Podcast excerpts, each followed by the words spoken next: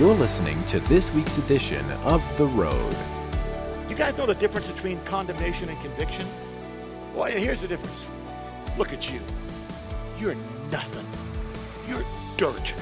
How could God ever use someone like you? I see what you've done. I know about all those habits you have. I know about all the things that you've done in your life. God could never use anybody like you. You're nothing. That's condemnation. Conviction? I love you so much. You have no idea how precious you are to me. If you could only see you through my eyes, you would never be the same. I love you so much. Those things that you're into, not good for you. Come, turn, follow me. I've got a better way. At The Road, our vision is to raise up wholehearted disciples of Jesus Christ. For more information on The Road, visit theroad.org. We hope you are encouraged by today's message. Hey, uh, listen, for those of you who are new uh, this morning, I need to tell you I am not Steve Holt. Um, I, uh, I, Steve has given me the honor of bringing the last message of the year, and I'm really thrilled to do that. But, Steve, if, if you were wanting to hear Steve this morning, he wanted me to let you know that he will be available up front after the service, and he has another sermon just for you, uh, in case you're here to meet with him. Okay, for many, many years, as many of you know, I've been involved with a lot of different churches in my career. Uh, and I'm, I'm, not saying this just because I've been asked to serve here at the Road, but I, what I'm about to share is really, really uh, important for you to understand. I, what God is doing here is something that I have not seen in almost 40, 45 years of ministry. There's something, how many of you are sensing that those of us who are part of the road, how many of you are sensing there's something unique going on here uh, in our church and, and subsequently, I believe, in our city? And it is such an honor to be a part of that. But all through my years of ministry, We've been dealing primarily with men, but also my wife Cindy and I have been dealing with a lot of couples. And by the way, we're looking at uh, Valentine's weekend. I believe we're still looking at that, where Steve and Liz and Cindy and I are going to bring a couples event to our church. It'll be open to the city, and we'll be doing something here on Valentine's weekend. But it's been an honor to teach men and couples. But what we've discovered throughout the years is that there are four main barriers to our being able to live out the life that God intended for each and every one of us, especially true in our marriages as well. And those four barriers are inability to deal effectively with letting go of our past. And what better time to talk about that than on the last Sunday of this year as we go into 2019? Now, the four, the four barriers, here, here they are fear, anger, unforgiveness, and guilt. And we discovered this many, many years ago as we were trying to unpack how men can become all that God intended. We began to discover that we're oftentimes hamstrung by our inability to deal with these four barriers. So, what has happened is I've been observing what is happening with Pastor Steve and the whole Worshipper Warrior series. I talked to Steve last week, and, I, and my thought was that this message is right in line with Worshipper Warrior. So, we're going to keep the same theme, and we're going to take some peeks into the life of David, because there's no better character in the Bible to study when it comes to how to effectively deal with these four areas. And you'll get little glimpses of that as we, as we work through this. But in the weeks to come, Steve is going to unpack that in a much more deep way as he continues with the Worshipper Warrior series. Have you guys been really enjoying this series? Have you been really? It's really an incredible series. I'm so excited. So, I want to start though with fear. And by the way, you'll see a progression of these four things happening in, your, in our own lives. But fear is the underlying problem for all of man. Where did it come from? Where did fear enter? Well, it, it entered in the garden. You know, you, Adam and Eve had it made, did they not? They, they, they, had, they walked and talked with God. They had an abundance and variety of food. They named all of the animals. They didn't have any in laws. And the Bible says and they were naked. And by the way, I, I took up the, I, I, took it upon myself to look up the original translation of the word naked uh, because I thought you guys might want to know it. Do you know what that word naked translates into? Naked. I just thought you should know that. Well, now, now, naked doesn't mean without clothing, by the way. They had no clothing. There was no context for them to think, oh my gosh, I don't have a three piece suit. That wasn't what, what, what was being communicated there. Naked means that they were no longer, listen, covered. Before the fall, God was all they needed. And by the way, how many of you know today God is all we need? Because we are naked still. And all that meant was that they felt uncovered. So from the time they put that first fig leaf on, we have all been looking for ways to cover up. And fear and insecurity is what happens when we don't find a comfortable place to be where we can feel safe and we can still co- feel covered. So, fear is a very natural thing that happens to us. And with men and women, we have different fears. We'll, we'll, we'll unpack this when we do our couples event. But going all the way back to the, to the curse in the garden, the curse put upon man and put upon woman, uh, where a man was going to have to work and toil to produce fruit, and a woman was going to have to labor in childbearing, and she would desire her husband, and her husband would be the covering over her. As a result of those things that happened, a woman's greatest fear is abandonment, a man's greatest fear is failure. So we have different fears and needs, all going all the way back to Genesis in the garden. Again, we'll unpack that more when we get into our couple stuff. Philippians 4 6 says this Do not be anxious about anything, but in everything by prayer and petition with thanksgiving, present your requests to God. There is no need for us to be anxious, providing we present our request to God. And we'll see more about how this works uh, as we move through this. Solomon was the son of, of David, of course. Solomon uh, didn't do too well. I mean, he had a lot of failures, but he did learn some things from his daddy. And one of them, I think, is found at the end of Ecclesiastes. Solomon, as you know, wrote the whole book of Ecclesiastes whining he was a pretty good whiner. I, I tell people it's too bad I, I wasn't around then because I could have probably taught him how to be a better whiner, you know. I consider myself a professional. Any whiners here? Yeah, there's a few of you. Uh, anyway, at the end of all of the whining, I'm paraphrasing now, what Solomon says at the very end of the book of Ecclesiastes, he says, Now that I've done all this whining and complaining, and I talked about the futility of life, really what it all boils down to is this if you read at the very end, the last chapter, last three or four verses, this is what he says. And I believe he got this from his dad Fear God and obey his commands. He goes on to say this this, these two, is the whole duty of man. Guys, I want to tell you something. That's one of the most profound things mentioned in the entire Bible. Fear God, by the way, doesn't mean cower in a corner and be afraid of God. In this context, what he's talking about is to, is to be in awe of God, to revere God. And he did this, he got this from his daddy. David knew that he, the only way he could overcome fear in his own life was to really revere God. That is the key. And then to obey his commands. Solomon got this. David feared the Lord before anyone else. Psalm 27 The Lord is my light and my salvation, he says. Whom shall I fear? The Lord is the strength of my life.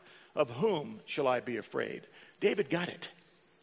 But now here's the problem with fear. And again, we can't delve into these as deeply as I'd like to in the abbreviated time we have, but fear, if it's not dealt with, almost immediately turns into anger.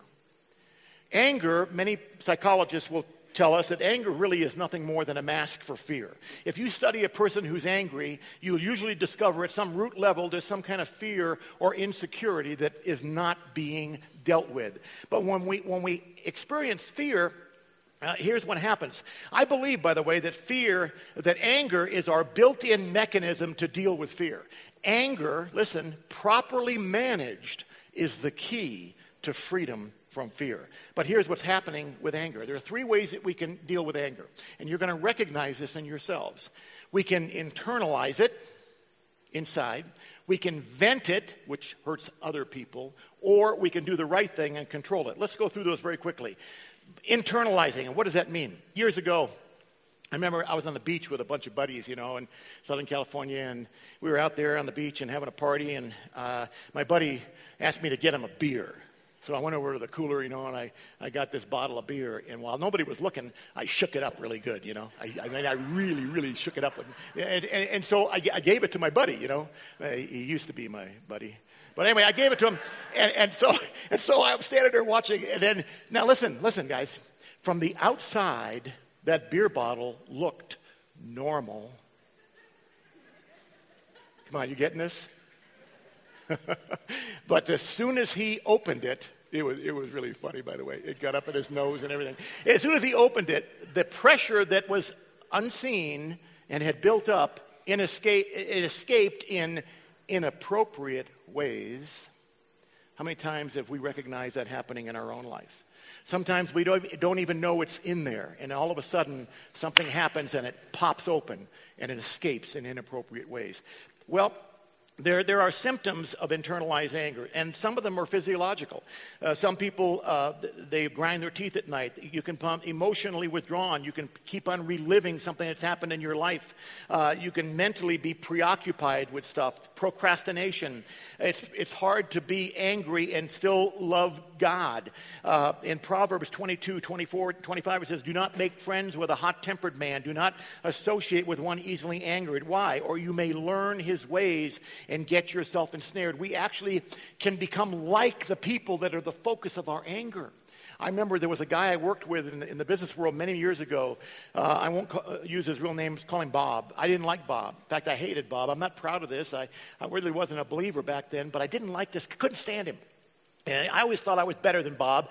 The fact of the matter is, I wasn't, but I thought I was. And he was a bully. And, um, and in fact, I, I, you know, I, physiologically, I was living out my anger toward Bob. In fact, I'd come home and Cindy would say, Well, what did Bob do today? You know, he just knew I was going to have some complaint, you know. And if he didn't do anything, I just made stuff up anyway. I couldn't stand him. And so uh, one night, uh, she, she pokes me and wakes me. And she goes, Wake up, you're making these funny noises. And, you know, I wasn't snoring. Uh, she figured out how to take care of my snoring, by the way. She bought a set of earplugs now. Every time I snore, she shoves them up my nose, you know. but, but I wasn't snoring. I was grinding my teeth, okay? And, and I didn't know I was doing it. And so it was all about this guy, Bob. And one day I went to a buddy of mine and I was complaining about him in the hallway. And, and he says, hey, hey, you know what, D'Acchioli? I'm sick and tired of hearing you complain about Bob. I said, yeah, why? He says, because everything you're telling me that he does, I see you do the exact same thing. Whoa. And I stopped and I took stock. It's like David and Nathan. Come on, you guys know the story. And Nathan saying to David, hey, by the way, here's the story, David. David says, well, who is that? Well, that's you, David. By the way, on the heels of that, what did David do? He repented. We'll get to that in a minute. But it, would it just blew me away. You become like the people you focus on. That can be in a good way or it can be in a negative way. When we vent, what happens? Very bad. I grew up in an Italian family. We vent all the time. I mean, everybody's yelling and screaming and venting and stuff. It's just unbelievable. Proverbs, though, 29 22 says, An angry man stirs up dissension, and a hot tempered one commits many sins. In Proverbs 14 17, a quick tempered man does foolish things, and a crafty man is hated. Proverbs 15, 18 says this A hot tempered man stirs up dissension, but a patient man calms a quarrel. How many times have you seen that? What patience can do in an otherwise tough situation. Ecclesiastes 7 9. Do not be quickly provoked in your spirit. Listen, for anger, it says, resides in the laps of fools. But Proverbs 18 21 says it best the tongue has the power of life and death. Guys, there are some, some of you in the sound of my voice right now that are, that are hurting perhaps from words that were spoken into your lives when you were little boys or little girls. Or maybe it's words that were spoken to you on the way to church this morning. Words hurt. And sometimes I don't think we're very mindful of that when we're dealing with other people. What should we do? It says to control, manage our anger. Proverbs 29 11 says, A fool gives full vent to his anger, but a wise man, listen, keeps himself under control. Proverbs 16:32 Better a patient man than a warrior, a man who controls his temper than one who takes a city. Many years ago, my, my daughters, uh, my younger daughter, Kristen's here this morning, but my older daughter lives in California. Uh, Kim was around 15 years old when this happened. There was a young man, a Christian young man from a good Christian family, who asked if he could take my daughters to a movie, a drive-in movie. They had drive-in movies back then. We don't have.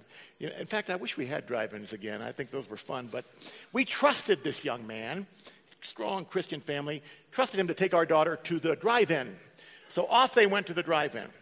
And the movies back then were not nearly as bad as the ones today, but there were still some movies that would not have been movies that I would approve of. But we trusted this boy. He took them to the movie, came back, dropped off the girls, and left.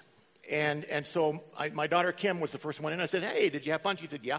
I said, What movie did you see? And she told me the name of the movie. Well, that movie was not on my hit list, but now the boy was. and I said, Kim, you go to the phone right now. You call that young man. I want him back here tonight. Do you understand me? Just like that. And she said, No, Dad, it's okay. It wasn't that bad. I said, No, Kim, you go get that boy now. And she says, Somebody quick, go get mom, you know. And so Cindy comes out and she said, What are you doing? I, and I told her what happened. And, she, I, and so I said, Well, what do you expect me to do? So here's what Cindy told me I expect you to go into your bedroom, shut the door, and read your own sermon notes. That's not what you want to hear when you want the boy. Okay? They wouldn't, they defied me. That made me even more angry. They wouldn't call the boy. They didn't try to get him over here. Nothing. So a day went by. Still nothing. Another day went by. Third day. You know what I did? I, I actually went in my bedroom, shut the door, and read my own notes. At that time, Cindy and I were conducting marriage classes, you know, and one of the most attended series we did in our marriage class was a, a series on anger. So I went and I read my notes, and, and I came back and I, I apologized to everybody. I said, I'm so sorry. So Kim comes to me next day and says, Hey, hey, Dad, remember that boy? I said, Yeah. Well, he would like to know if he can come over tomorrow, and Susie across the street is having a party. And he wants to know if he could just escort us across the street to the party. We're not going to go anywhere else, just across the street. He wants to know if he could come. I said, Sure he can come. Uh, as, long as he comes 15 minutes early, because I'd like to talk to him. But well, by this time, you know, it was all over the school and everything. Mr. Dackey was going to talk to this kid, you know. So he comes. He didn't come. I asked him half an hour early. He came 15 minutes early. He was late for the meeting. But we sat in the front of our house, leaning up against my car, and I had a conversation, listen, with that young boy that I would have never had with him had I got him that first day. And, and what, what happened? God stepped in. I was able to explain to him why I felt the way I did, how we raised our girls. It was a teachable moment. It was a teachable moment for me too. It, listen, the Bible says in Ephesians 4:26, "In your anger do not sin." Listen, do not let the sun go down while you are still angry. Listen to me, please hear me. That is not a license for you to go grab the other person before the sun goes down. Are you hearing me? What is that verse saying? Look at me. You, you deal with your anger before the sun goes down. It has nothing to do with the other person. That's the only way that we're going to get out of this. David in Psalm 10, and if you read all of Psalm 10, um, he was angry about a lot of things, but in this case, at the injustice that was going on. He's, why do you stand afar off, Lord? Oh, Lord, he says, why do you hide in times of trouble? The wicked in his pride persecutes the poor. Let them be caught in the plots which they have devised. He didn't go after the people, he went to God. If you read all of that, you'll really get to know David's heart when it came to dealing with anger. The third area is a big one unforgiveness. Unforgiveness. And and, and this is huge because we all harbor so much unforgiveness sometimes. It could be a wrong done by a parent or loved one, or a, bo- a, a boss or coworker has mistreated you. You've been passed up for that promotion. You've been bruised by some verbal assault. I believe the number one cause of undealt with anger is this area of unforgiveness. Gordon MacDonald, in his book, uh, Restoring Your Spiritual Passion, which is a great book, by the way, Gordon MacDonald says this spiritual passion, which we all would like to have, cannot coexist with resentments. Harboring resentment hinders spiritual growth and effectiveness. And then in Matthew 5 23 and 24. We all familiar with this passage. If you are offering your gift at the altar and there remember that your brother has something against you, or by extension, the other way, leave your gift there, God is saying, in front of the altar, and first go and what? Be reconciled to your brother. Then come and offer your gift to me. What is God saying?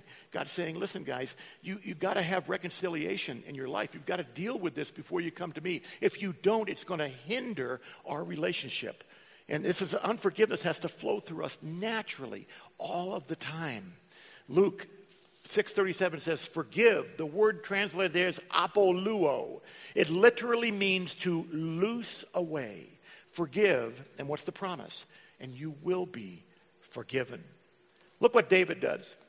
This is a setup uh, before the 1 Samuel 24, 10 to 12. When the king was incessantly pursued like a hunted animal by irate King Saul, the shepherd turned soldier had both motive and opportunity to annihilate his enemy. Yet when David refused to retaliate, he spoke these words to Saul, and here they are Look, this day your eyes have seen that the Lord delivered you today into my hand in the cave. And someone urged me to kill you, but my eye spared you. And I said, I will not stretch out my hand against my Lord, for he is the Lord's anointed. Moreover, my father, see, yes, see the corner of your robe in my hand. For in that I cut off the corner of your robe and did not kill you, know and see that there is neither evil nor rebellion in my hand. And I have not sinned against you, yet you hunt my life to take it. Let the Lord judge between you and me. Let the Lord avenge me on you. But my hand shall not be against you. David had this amazing capacity to understand the importance of just letting it go. Even though, though he thought maybe in human terms that he deserved to be able to take that action, he let it go. Okay, now, how do you become a forgiving person? Well, the first thing that you have to do, and what I encourage you, maybe even today, is to ask God to show you where you may be unforgiving. Sometimes it can be that pent up stuff you don't even know is in there. I remember when my dad died, I really had a hard time with that. I went out in the desert with my Bible and I just cried the whole day. And I said, Lord, help me flush out some things that are in me I may not even know are in there. And He did. As I went before Him and He began to surface some things of unforgiveness and different things that were in my heart that I didn't even know existed. God will do that if you're faithful. But the next thing is you need to understand the nature of forgiveness, what it is and what it is not. First of all, forgiveness is not natural. If, if you wait till you feel like forgiving someone, guess what? You probably will never do it. That's why Peter says to Jesus, How many times should I, should I forgive? Seven? What does Jesus say? No, no, Peter, not seven, 70 times seven, or depending upon your translation, there are other ways of saying that. But that was not Jesus saying, Peter, go get a leather belt and make notches in it until you hit the formula. What Jesus is saying is forgiveness needs to flow through us, it needs to become part of our life. It has to be a lifestyle of forgiveness. But the second thing you need to understand it is also not an option. It is not an option, guys. 2 Corinthians 5:18. All this is from God, who reconciled us to himself through Christ and gave us what? The ministry of reconciliation. Proverbs 19:11 says this. I love this verse, and we often don't understand what this verse is saying. It says, "A man's wisdom gives him patience. It is to his glory to overlook an offense." What? Overlook an offense? Are you kidding me? Get a lawyer. I mean, that's the first thing we want to do. Get a lawyer. I got to be careful here because I, I usually at this point go into some lawyer jokes, and I don't want to do that. Uh, you've already heard them. Anyway, but, but, but that's, what, that's the way we do. We're always defensive. The word overlooked there is translated abar, A B A R. And what that verb is saying is literally this learn to move beyond. It means, listen, Christian, learn to become unoffendable. Is that hard? You bet that's hard. But that's what God is calling us to do. And the only way we can do that is by understanding how to let all this stuff go. Okay? He who, George Herbert says, He who cannot forgive breaks the bridge over which he himself must pass. And in 1 John 2 11, it says, But whoever hates his brother is in the darkness and walks around in the darkness does not know where he's going. Why? Because the darkness has blinded him. If there was ever a relationship between being unforgiving and hating someone and literally not being able to see God's vision or direction for your life, there it is. It's right there. If you wonder why, God, are you not revealing to me the new thing that you're trying to bring me into? Could it be that we're harboring some things that we haven't let go of, guys? This is very, very important, especially as we go into this special new year. The final thing, which is oftentimes a byproduct of not dealing effectively with fear and anger and unforgiveness in the first place, is what we call guilt or shame. There's all kinds of ways you can put touches on this, but it could be guilt from past failures and from alcohol or sexual uh, misconduct or compromising in your life. Or uh, maybe there are some here that are, are, still carrying guilt and weight in your life because of past abortions or things that you've gone through that you're not able to forgive yourself about. There, there's all kinds of ways that guilt comes. And, uh, and condemnation, though, uh, also is where the enemy comes in because when you're at this point in your life, you're not dealing with these things and you're realizing guilt or shame, that's where the enemy comes, is it not? He wants, to, he wants you to live there. He brings condemnation. By the way, do you guys know the difference between condemnation and conviction? Come on, guys. What, where's conviction come from? Where's it come from? The Holy Spirit. Where does condemnation come from? Well, here's the difference. Look at you. You're nothing. You're dirt. How could God ever use someone like you? I see what you've done. I know about all those habits you have. I know about all the things that you've done in your life. God could never use anybody like you. You're nothing. That's condemnation. Conviction? Oh, I love you so much. You have no idea how precious you are to me. Listen, if you could only see you through my eyes, you would never be the same. I love you so much. Listen, those things that you're into, not good for you. Come, turn, follow me. I've got a better way. Is there a difference? You bet there is. Jack Hayford has a great quote. He says, Condemnation cannot take root if conviction is responded to with confession. That's a pretty good quote. If I give in to the conviction of the Holy Spirit and I respond with confession, which is what David was a master at, condemnation will not take root. Cindy and I were teaching a marriage class years ago at our church in Church on the Way, Jack Hayford's church, and we had a huge marriage class, and it was a big responsibility. So this has probably never happened to any of you guys, but on the way to church to teach the marriage class, uh, we got in this huge fight in the car on the way to church. And, and everybody's yelling at each other. Everybody's pig faced. The kids in the back seat are crying, you know. It's just ugly, ugly, ugly. So I get to, marriage, to the marriage class, and everybody's uh, milling around, getting their donuts and stuff. And I'm about to teach the marriage class. So I'm walking up and down in front of the marriage class, and, and, and, I mean, I'm under major, major condemnation. The enemy's saying, Look at you. You're going to teach these people how to be married. You've got to be kidding me. And I just know my wife's over there agreeing with him, by the way. And so I'm going back and forth. And so about, about, about that time, Katie, Phil and Katie were the worship leaders. So Phil comes running up to me and says, Vince, I said, What? He says, You need to pray for me. I said, What? He says, Yeah. Katie and I got in this huge fight in the car here on the way to church, and I don't think I can lead worship. I said, I, I, said, Phil, you need prayer? He said, yes. I said, I suggest you get as far away from me as you possibly can. now, how many of you know when you're under condemnation, the last thing you want to do is pray for people, right? So he says, no, no, no, come on, you got to pray for me. So he takes me into a little room in the back, and we, he forces me back in this little room. And we sat down, and we prayed. He, I didn't pray. I didn't want to pray. He prayed. And so, and, and how many of you know if you press in with God, it'll break? And so it broke. And we went out, and we got our wives, and we went into two different corners of the room, and we apologized. We apologized. And by, by the way, man, I highly recommend this. Just apologize. It doesn't make any difference whether you're right or wrong. Apologize. It's just really cool. So anyway, we apologized, and the class was really incredible. So we were, we were able to get through that, and we were okay. 1 John 1 9 says, If we confess our sins, he is faithful and just and will forgive us our sins and purify us from some unrighteousness. What? Oh, man, I keep using this NIV, this new Italian version. It just keeps getting me in trouble. Uh, Romans 8 1 and 2 says, Therefore, there is now no condemnation for those who are in Christ, because through Christ Jesus, the law of the Spirit of, of life set me free from the law of sin and death. David Uh, you know, we were talking earlier about how physiologically things can happen in our body from not dealing with some of this stuff. Listen to what David said. David was, was one of those characters that owned it. How many of you know that sometimes in our life we need to own it? If we're wrong or we need to forgive someone or we need to deal with some stuff, we need to own it first. But what, look what David says in Psalm 51, 1 and 2. Have mercy upon me, O God, according to your loving kindness, according to the multitude of your tender mercies. Listen to what he says blot out my transgressions. Then he says this Wash me thoroughly from my iniquity and cleanse me.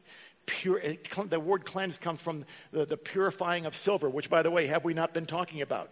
here in, in church, uh, how the, the cleansing, the purifying fire that's coming. Blot out my transgression, wash me thoroughly, and cleanse me.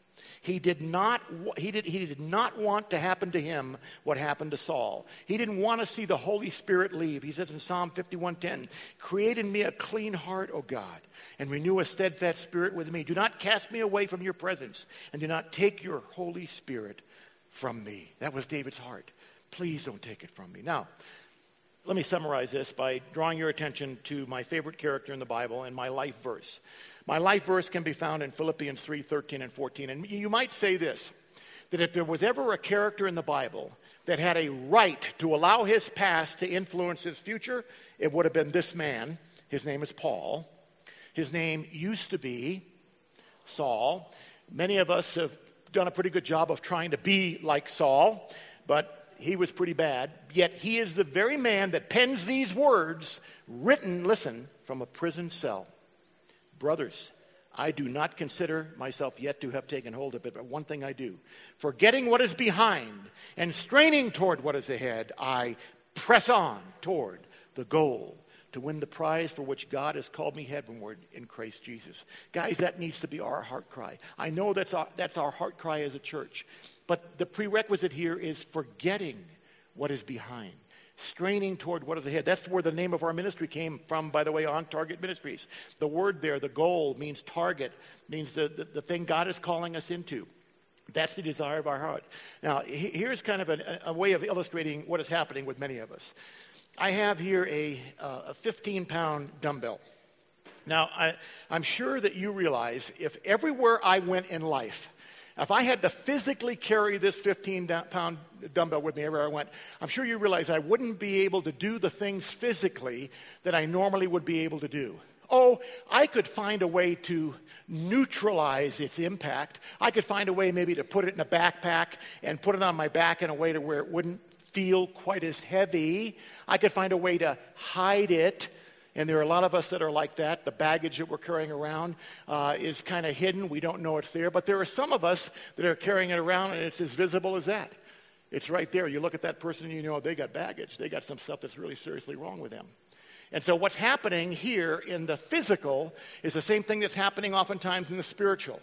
I'm carrying all this baggage, this dealing with fear and, and a slave to fear and unforgiveness and guilt and all of those sorts of things. And all of a sudden, God wants me to be kind to someone at my church, and I can't bring myself to do it. I can't, I can't forgive them for what they said or what they didn't say.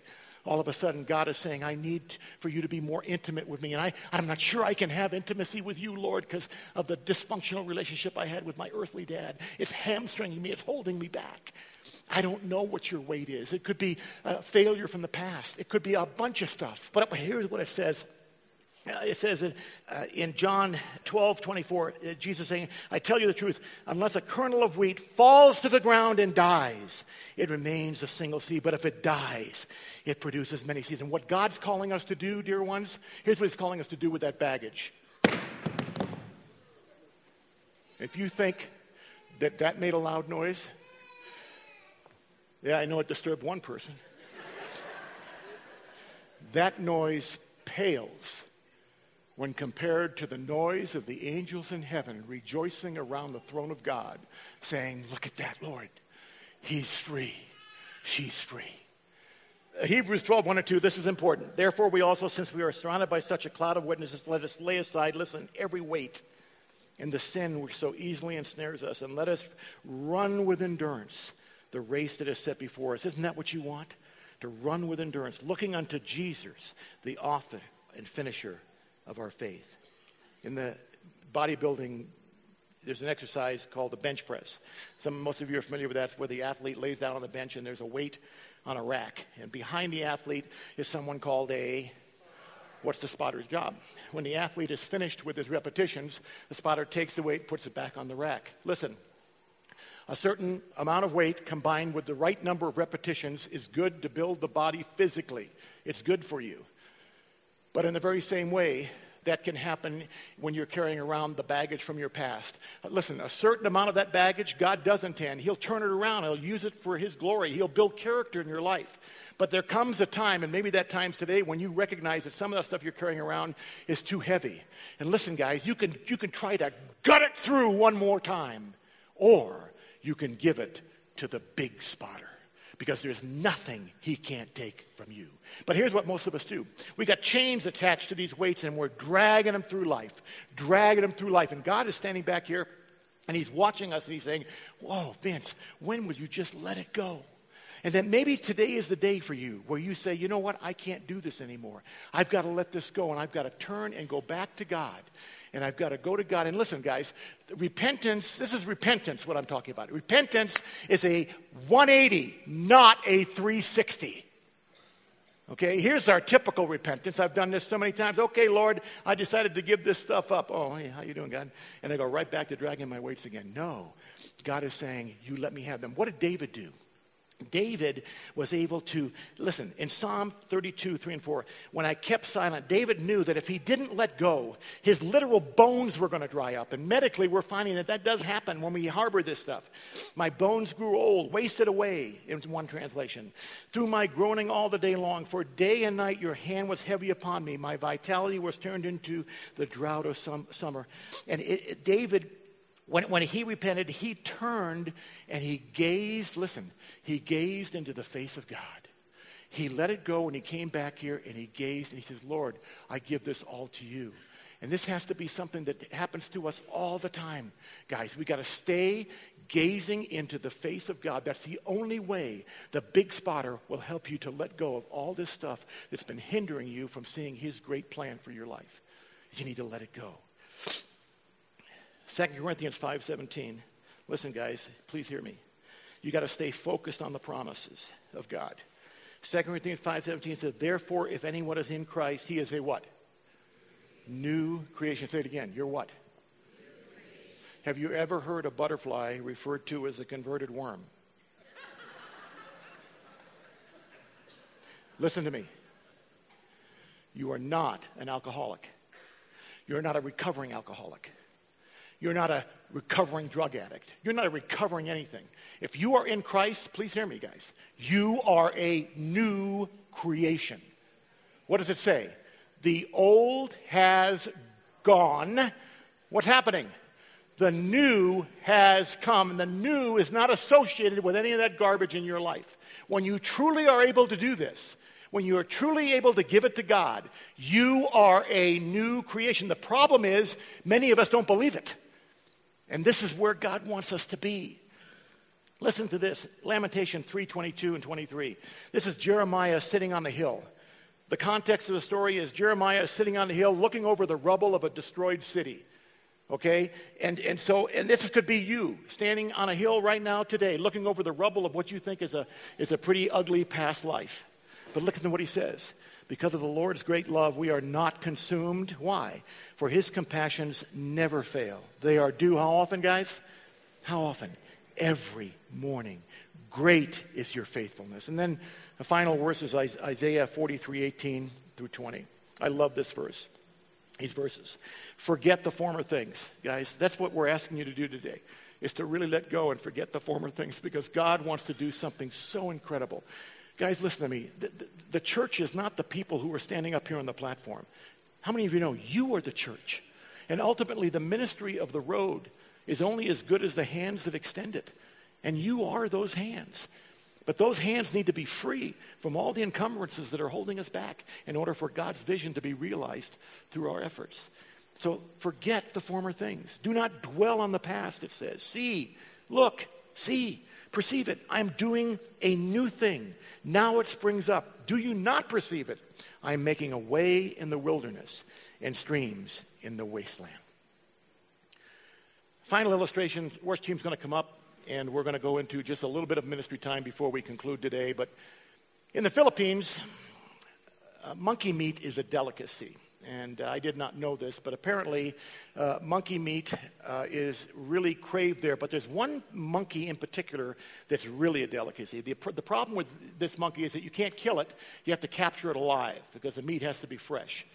Well, the villagers have discovered an amazing way of trapping these monkeys. They go out into the forest and they gather up a bunch of coconuts. And on one side of the coconut, they attach a nut and a bolt at about a six foot chain. They stake it to the ground. On the other side, they drill a precision hole. They know exactly what size to make this hole. And inside that hole, they pour two ounces of cooked brown rice. They have discovered that these monkeys crave cooked brown rice. They leave them lying all over the forest floor, and they come back hours later to discover that these monkeys came from everywhere. And they sniff out the rice and they stick their hand inside that little hole to grab the rice.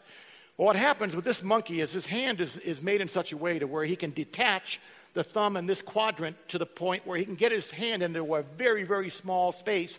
They, they're able to do that for foraging insects and trees and small spaces. But when the monkey puts his hand into the coconut to grab the brown rice, his joint comes back together, and now his hand is exaggeratedly large, and he can no longer remove it from the coconut. And what they've discovered is that no matter what, no matter what, that monkey will never let go of that brown rice. They literally now come and gather them up, pulling the chains from the ground, throw them, screeching and screaming, throw them in cages on trucks, and ultimately bring them to their death. What's your two ounces of brown rice? What are the things that you're hanging on to that you're perfectly capable of letting go if you, if you just do it? That while they may not bring you to your physical death, although in some cases that may be possible, but worse, spiritual death spiritual stagnation. Dear ones, please hear me. Don't leave here today going to this new season taking any of this stuff with you. You've been listening to The Road. We hope you have been blessed by today's message. To connect with us further, visit theroad.org. If you are walking through a difficult time, we want to pray for you. Go to theroad.org, click on the Ministries tab, and go to our prayer page to send us your prayer request. Thank you for tuning in today, and be sure to listen to the next edition of The Road.